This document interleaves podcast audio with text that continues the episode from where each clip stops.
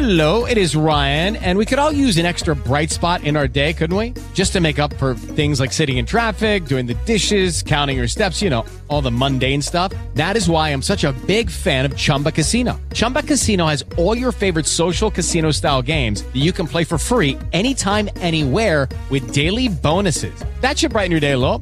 Actually, a lot. So sign up now at chumbacasino.com. That's chumbacasino.com. No purchase necessary. VGW Group. Void were prohibited by law. See terms and conditions. 18 plus. Cyber News. Le notizie più importanti sulla cyber security che devi conoscere. Selezionate da Cronache Digitali. Più informati, più consapevoli, più sicuri.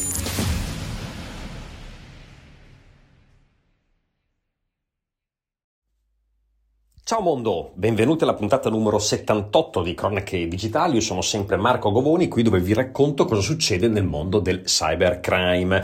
Puntata speciale questa perché parleremo di un argomento a me eh, caro, ovvero della eh, comunicazione di quando avviene un attacco informatico, di che cosa si può fare, che cosa non si può fare con i dati che vengono pubblicati e ne parleremo insieme a un amico avvocato che vi presenterò tra breve, che ho intervistato e quindi insomma bando alle ciance, eh, vi lascio all'intervista che ho realizzato con Francesco Cucci e eh, ci sentiamo più uh, avanti. Ciao!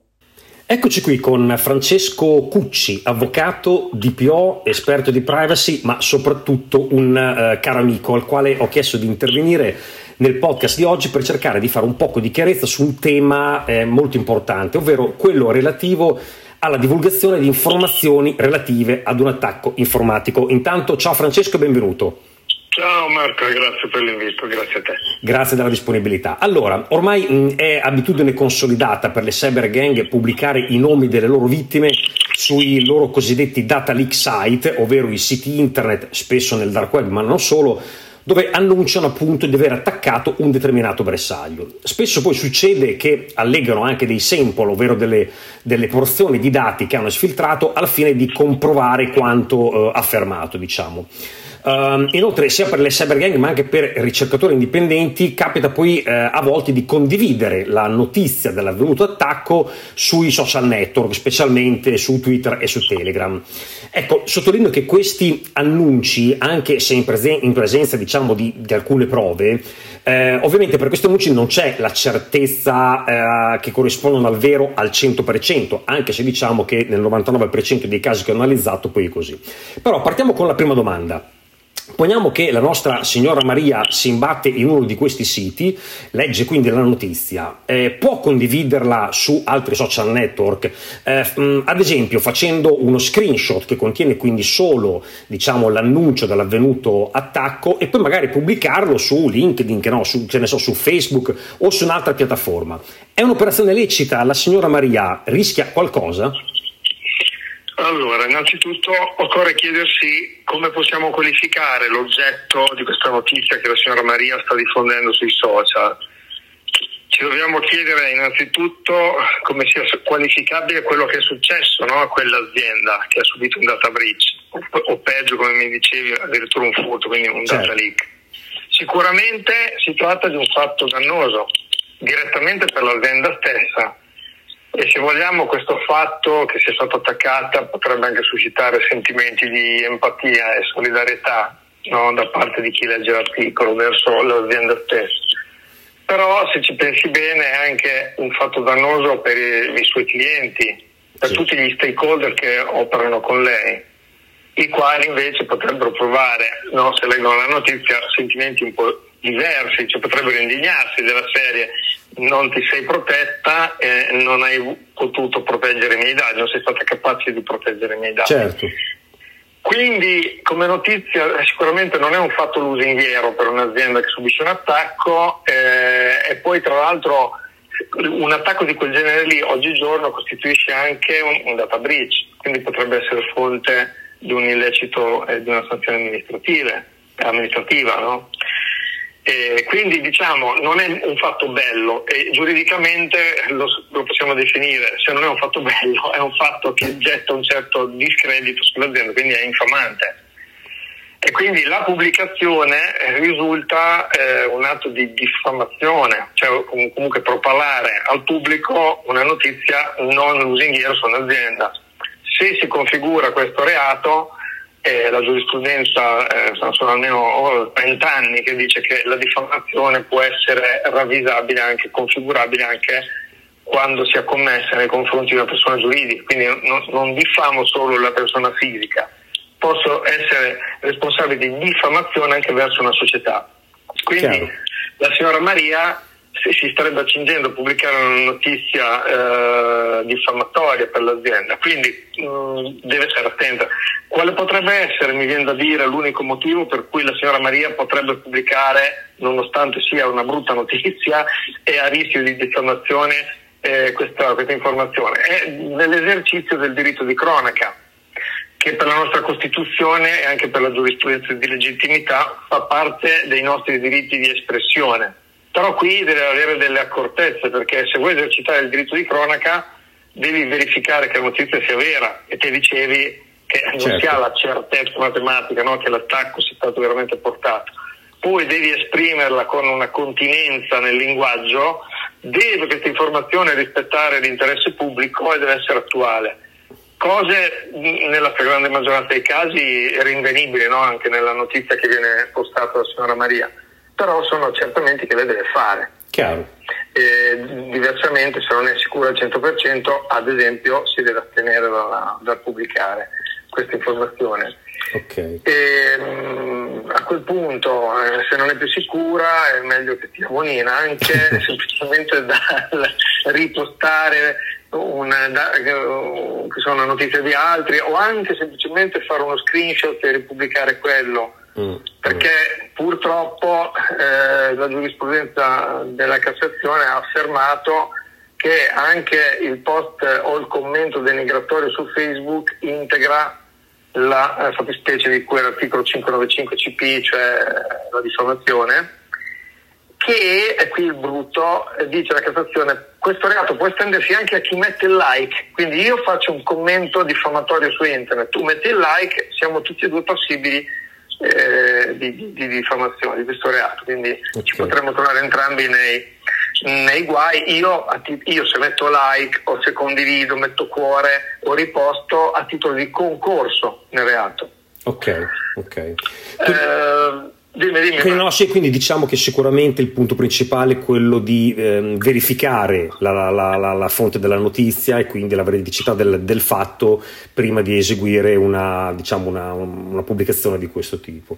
Sicuramente questo è uno dei punti principali. Sì, deve essere assolutamente certa di quello che dici, okay. cioè deve essere in grado poi di, di, di, di provarlo. Giudizio, ma non basta la veridicità perché deve essere una notizia di interesse pubblico. Ok, ok. okay. Quindi sono una serie, sono quattro valutazioni che io alla signora Maria mi sentirei di, di sconsigliare. Okay, io mi sentirei okay. di dire ascolta, spieniti.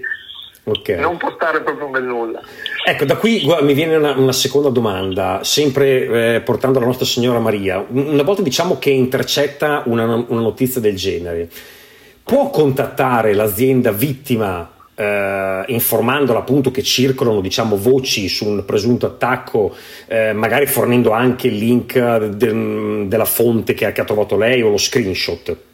Quindi è un qualcosa, io tra l'altro questa è un'attività, insomma ti faccio un'anticipazione che faccio ehm, eh, spesso perché a volte magari appunto sono aziende che non sono consapevoli che girano queste notizie, le contatto appunto per, per, per, per dargli evidenza, un'evidenza veloce anche perché il fattore tempo in questi casi è importante.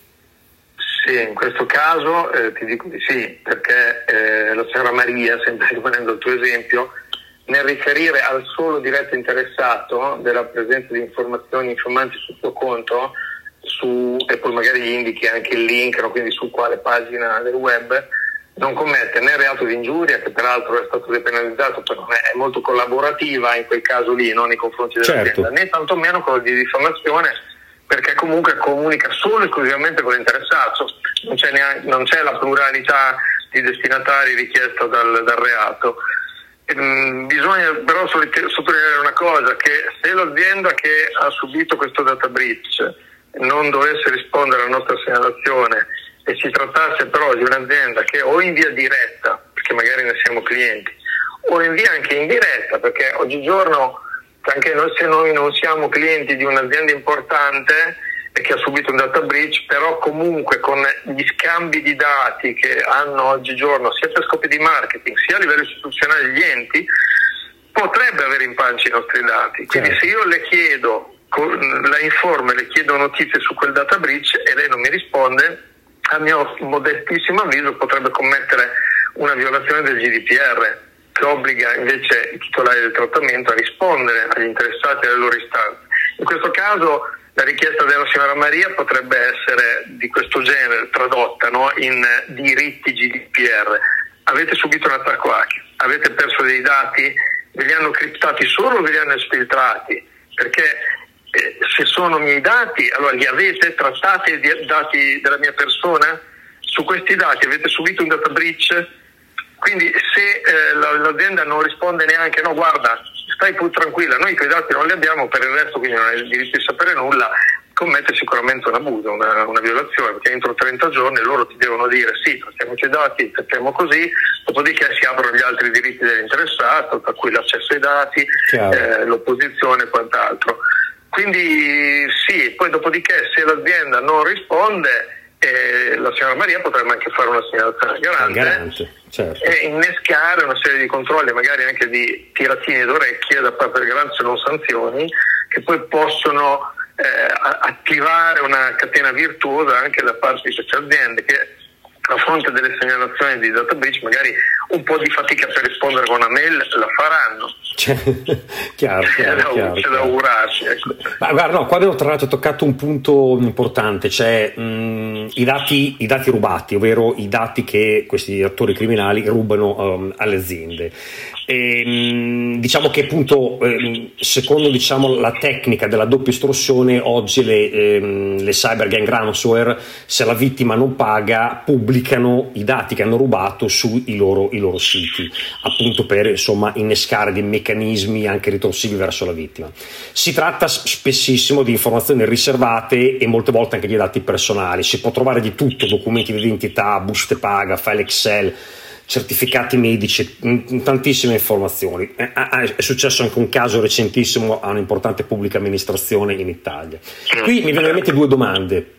Um, io posso scaricare questi dati per analizzarli, ovvero per capire quali informazioni contengono, anche al fine di capire la portata dell'attacco o verificare se ci sono dei miei dati personali, tenendo presente che poi dopo questa analisi i dati li cancello e ovviamente non li condivido.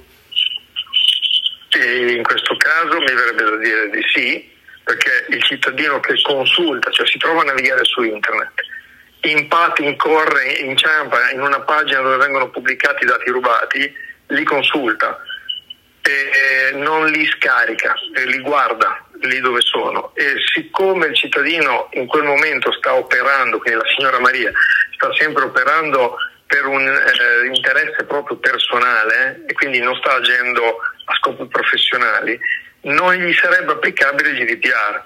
E l'articolo 2, paragrafo 2, lettera C del GDPR dice che si applica, ma non si ha, scusa, prevede l'esclusione, cioè il GDPR non si applica eh, quando l'attività è svolta da un singolo privato per scopi personali. Quindi sarebbe sottratta tutta la disciplina del GDPR. Ma eh, invece quando fa una copia sul PC, anche qui non è che cambia, non è che si trasforma magicamente in un eh, titolare del trattamento, perché comunque gli scopi continuano ad essere sempre certo. personali, però dove io vedo un problema in quell'attività lì, perché nel momento in cui mi approprio del dato che ho trovato su internet e lo salvo su una mia risorsa, mi sottopongo a un gravissimo rischio, cioè a quel punto io anche se non sono titolare, non sono sottoposto al GDPR, lo devo tutelare devo impedire che dal mio computer possa essere sfiltrato nuovamente, possa essere comunicato ad altri e quindi magari se io subisco un, un altro data breach personale potrei provocare anche un danno maggiore perché magari il primo danno il primo data breach si è limitato a una pubblicazione sul dark web dove è difficile anche arrivare. Se invece io me lo salvo sul computer, subisco un data breach o perdo il computer o la chiavetta su cui ho salvato questi dati, la propolazione potrebbe essere molto più facile, molto certo. più easy e diffusa.